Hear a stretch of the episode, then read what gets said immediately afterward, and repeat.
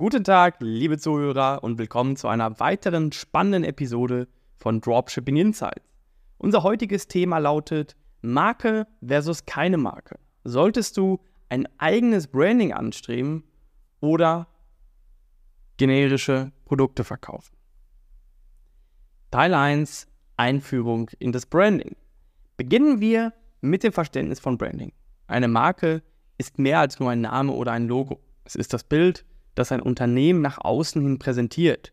Es ist die Persönlichkeit, die ein Unternehmen ausstrahlt. Es ist das, was ein Unternehmen von seinen Mitbewerbern abhebt und es einzigartig macht. Eine starke Marke kann Emotionen hervorrufen, Assoziationen schaffen und letztlich die Entscheidungen der Verbraucher beeinflussen. Sie ist der Ausdruck des Versprechens, das sie ihren Kunden geben. Die Kunden wissen, was sie erwartet, wenn sie ein Markenprodukt kaufen, und das schafft Vertrauen. Ich nehme da mal gerne das Beispiel Apple. Apple hat Branding und Marketing wirklich, ich sag mal, fast perfektioniert. Teil zwei. Vorteile des Brandings. Ein starkes Branding kann viele Vorteile haben. Erstens schafft es Vertrauen und Glaubwürdigkeit. Kunden neigen dazu, Marken zu vertrauen, die sie kennen und anerkennen. Zweitens fördert es die Kundentreue. Ein Kunde, der mit ihrer Marke zufrieden ist, wird wahrscheinlich wieder bei ihnen einkaufen. Drittens erleichtert es das Marketing.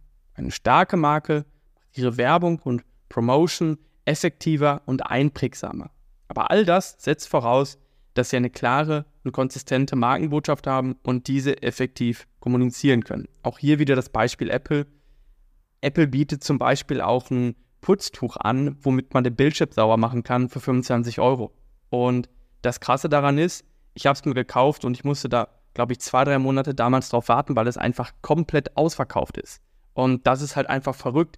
Wenn man wirklich eine starke Brand hat, kann man alles verkaufen und auch zu utopischen Preisen, weil wirklich die Kunden sind richtige Fans. Und das, wenn man das erreicht hat, dann hat man wirklich alles geschafft. Teil drei, Vorteile des Verkaufs generischer Produkte. Auf der anderen Seite hat auch der Verkauf generischer Produkte seine Vorteile.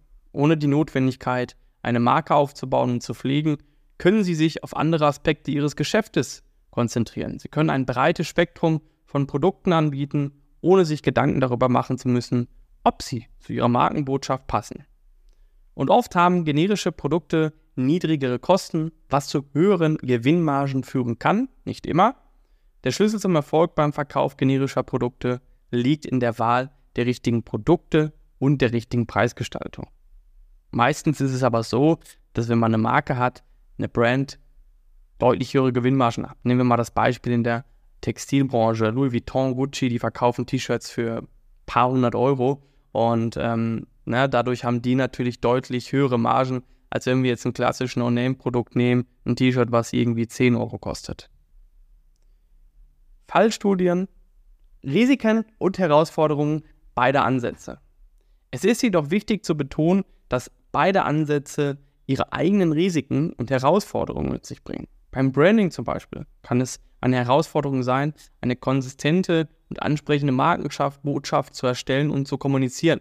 Es kann auch schwierig sein, das Markenimage zu schützen und die Qualität der Markenprodukte zu gewährleisten. Das meine ich damit. Also eine Brand aufzubauen auf einem Niveau wie Apple, Louis Vuitton und den ganz großen Namen, das ist natürlich super, super schwierig und das wird man auch so gut wie nicht hinbekommen. Und es ist auch ein sehr, sehr langer Weg, überhaupt eine vernünftige Brand aufzubauen, dass man wirklich richtige Fans hat. Aber das ist natürlich langfristig der beste Weg, keine Frage.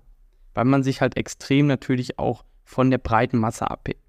Beim Verkauf generischer Produkte besteht die Herausforderung darin, sich von der Konkurrenz abzuheben und eine treue Kundenbasis aufzubauen. Das haben wir halt eben bei der Brand nicht, da haben wir halt diesen Punkt. Es besteht auch das Risiko, dass die Qualität der generischen Produkte nicht den Erwartungen der Kunden entspricht. Das ist auf jeden Fall auch der Fall, aber ich sag mal hier, wenn man vernünftige Produktqualität hat, kriegt man das sowohl mit einer Marke hin als auch ohne. Abschließend kann gesagt werden, dass sowohl das Branding als auch der Verkauf ihre eigenen Vorteile und Herausforderungen haben. Es liegt im Endeffekt an jedem selbst zu entscheiden, was man machen möchte. Langfristig macht eine Brand auf jeden Fall sehr, sehr Sinn. Ich hoffe, dass die Folge gefallen hat und wenn es gefällt, gerne, gerne abonnieren und dann sehen wir uns in der nächsten Folge Dropshipping Insights.